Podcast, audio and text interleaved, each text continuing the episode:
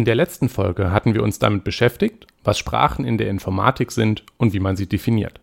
Wir hatten festgestellt, dass wir Sprachen gerne mit Regeln definieren würden, sogenannten Grammatiken. Aus unserer Intuition heraus für natürliche Sprachen stellen wir uns unter einer Grammatik ein System an Regeln vor, das irgendwie definiert, wie sich gültige Ausdrücke der Sprache zusammenbauen lassen. In der Informatik ist es an sich genau das Gleiche.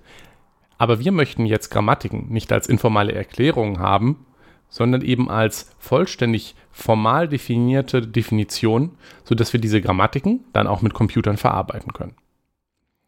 Es gibt verschiedene Arten von Grammatiken, die verschieden komplexe Arten von Regeln erlauben und somit auch die Definition von verschieden komplexen Sprachen ermöglichen. Heute schauen wir uns die womöglich wichtigste Klasse von Grammatiken an, die kontextfreien Grammatiken. Diese sind so wichtig, weil sie simpel genug sind, um einfach und effizient von Menschen und Computern verarbeitet zu werden, aber mächtig genug, um sehr viele praktisch relevante Sprachen damit zu definieren. Viele Programmiersprachen sind zum Beispiel als kontextfreie Grammatik definiert. Wie sieht so eine kontextfreie Grammatik denn nun aus? Wir unterscheiden zunächst zwischen sogenannten Terminalsymbolen oder kürzer Terminale. Das sind die Zeichen, die letztendlich in gültigen Ausdrücken, wir nennen das Wörter, der Sprache vorkommen dürfen. Das können zum Beispiel einfach A und B sein. Dann können wir eine Sprache definieren, die aus den Zeichen A und B besteht. Daneben gibt es noch sogenannte Nicht-Terminalsymbole oder kürzer Nicht-Terminale. Die heißen so, weil sie nicht in den fertigen Wörtern der Sprache vorkommen dürfen, sondern ersetzt werden müssen, also quasi nicht terminieren, deswegen der Name. Wir können diese Nicht-Terminale so nennen, wie wir möchten. Wir wählen mal als Beispiel x und y. Nicht-Terminalsymbole müssen, wie gesagt, ersetzt werden und damit kommen wir zum Herzen der kontextfreien Grammatiken, den Ersetzungsregeln, auch bekannt als Produktionsregeln. Sie geben an, wodurch ein Nicht-Terminal ersetzt werden kann. Man schreibt diese Regeln üblicherweise auf, indem man das entsprechend zu ersetzende Nicht-Terminalsymbol aufschreibt, gefolgt von einem Pfeil. Rechts von dem Pfeil steht dann, wodurch das Nicht-Terminal ersetzt wird.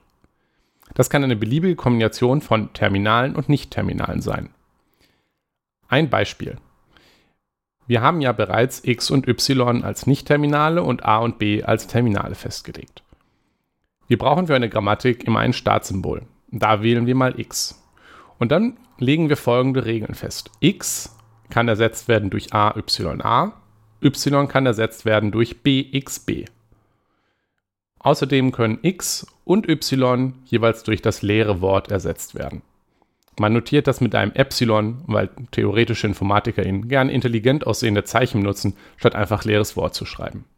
Also nochmal, x kann ersetzt werden durch a, y, a und y kann ersetzt werden durch bxb und sowohl x und y auch durch das leere Wort. Wir probieren mal, was wir mit diesen Regeln an Wörtern erstellen könnten. Wir beginnen mit dem Startsymbol. Das war x. Wir können das jetzt mit dem leeren Wort ersetzen, dann wären wir fertig. Dann haben wir ein gültiges Wort der Sprache, nämlich nichts. Wir können es aber auch mit a, y, a ersetzen. Also machen wir das. y ersetzen wir jetzt auch wieder, nämlich durch bxb. Jetzt haben wir insgesamt also ab, xba. Wir merken schon, das können wir jetzt immer weitermachen. Wir können x wieder durch a, y, a ersetzen und dann y wieder durch bxb. Wir entscheiden uns jetzt aber, x durch das leere Wort zu ersetzen. Damit bleiben keine Nicht-Terminale mehr übrig. Unser fertiges Wort ist also abba. Das ist ein bisschen komplex, aber vielleicht kann man jetzt schon raushören, dass alle Wörter, die man mit diesen Regeln erstellen kann, die sind die dem Muster ABBA oder ABA, ABA oder ABAB BABA folgen. Also alle Palindrome quasi, die abwechselnd mit AB aufgebaut werden. Und das sind alle Wörter, die in der Sprache, die durch diese Grammatik definiert werden, drin sind. In der Praxis finden sich eher nicht Terminalsymbole mit Namen wie Funktionsdefinition, Variablename oder Klassendefinition. Die Nicht-Terminale kann man also verwenden, um zu modellieren, dass an einer bestimmten Stelle eine bestimmte Art von Inhalt vorkommen muss. Diese Inhalte werden dann wieder mit eigenen Produktionsregeln weiter definiert. Wichtig ist für die kontextfreien Grammatiken, dass auf der linken Seite einer Setzungsregel immer genau ein Nicht-Terminalsymbol steht. Eine Regel für ein Nicht-Terminal x kann also immer und überall auch für ein x eingesetzt werden. Daher kommt auch der Name der kontextfreien Grammatiken. Wodurch ein Nicht-Terminal ersetzt werden kann, hängt nicht vom Kontext ab, in dem es steht. Wenn man diese Einschränkung lockert, erhält man übrigens die kontextsensitiven Grammatiken.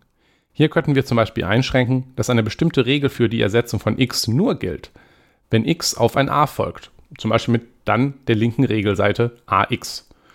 Bei den kontextfreien Grammatiken ist das aber eben nicht möglich, da auf den linken Regelseiten immer nur ein einzelnes Nicht-Terminal stehen darf. Das war Bytegeschichten von Nikolas Lenz, Eisfunke. Schaut auf der Podcast-Webseite bytegeschichten.eisfunke.com vorbei. Feedback, Kommentare oder Ideen könnt ihr mir gerne auf forum.eisfunke.com oder an nikolas.eisfunke.com schicken. Vielen Dank! Dieser Podcast ist frei verfügbar unter einer Creative Commons Attribution Share Alike 4.0 Lizenz. Die Titelmusik ist Arpent von Kevin McLeod und ist gemeinfrei auf freepd.com erhältlich.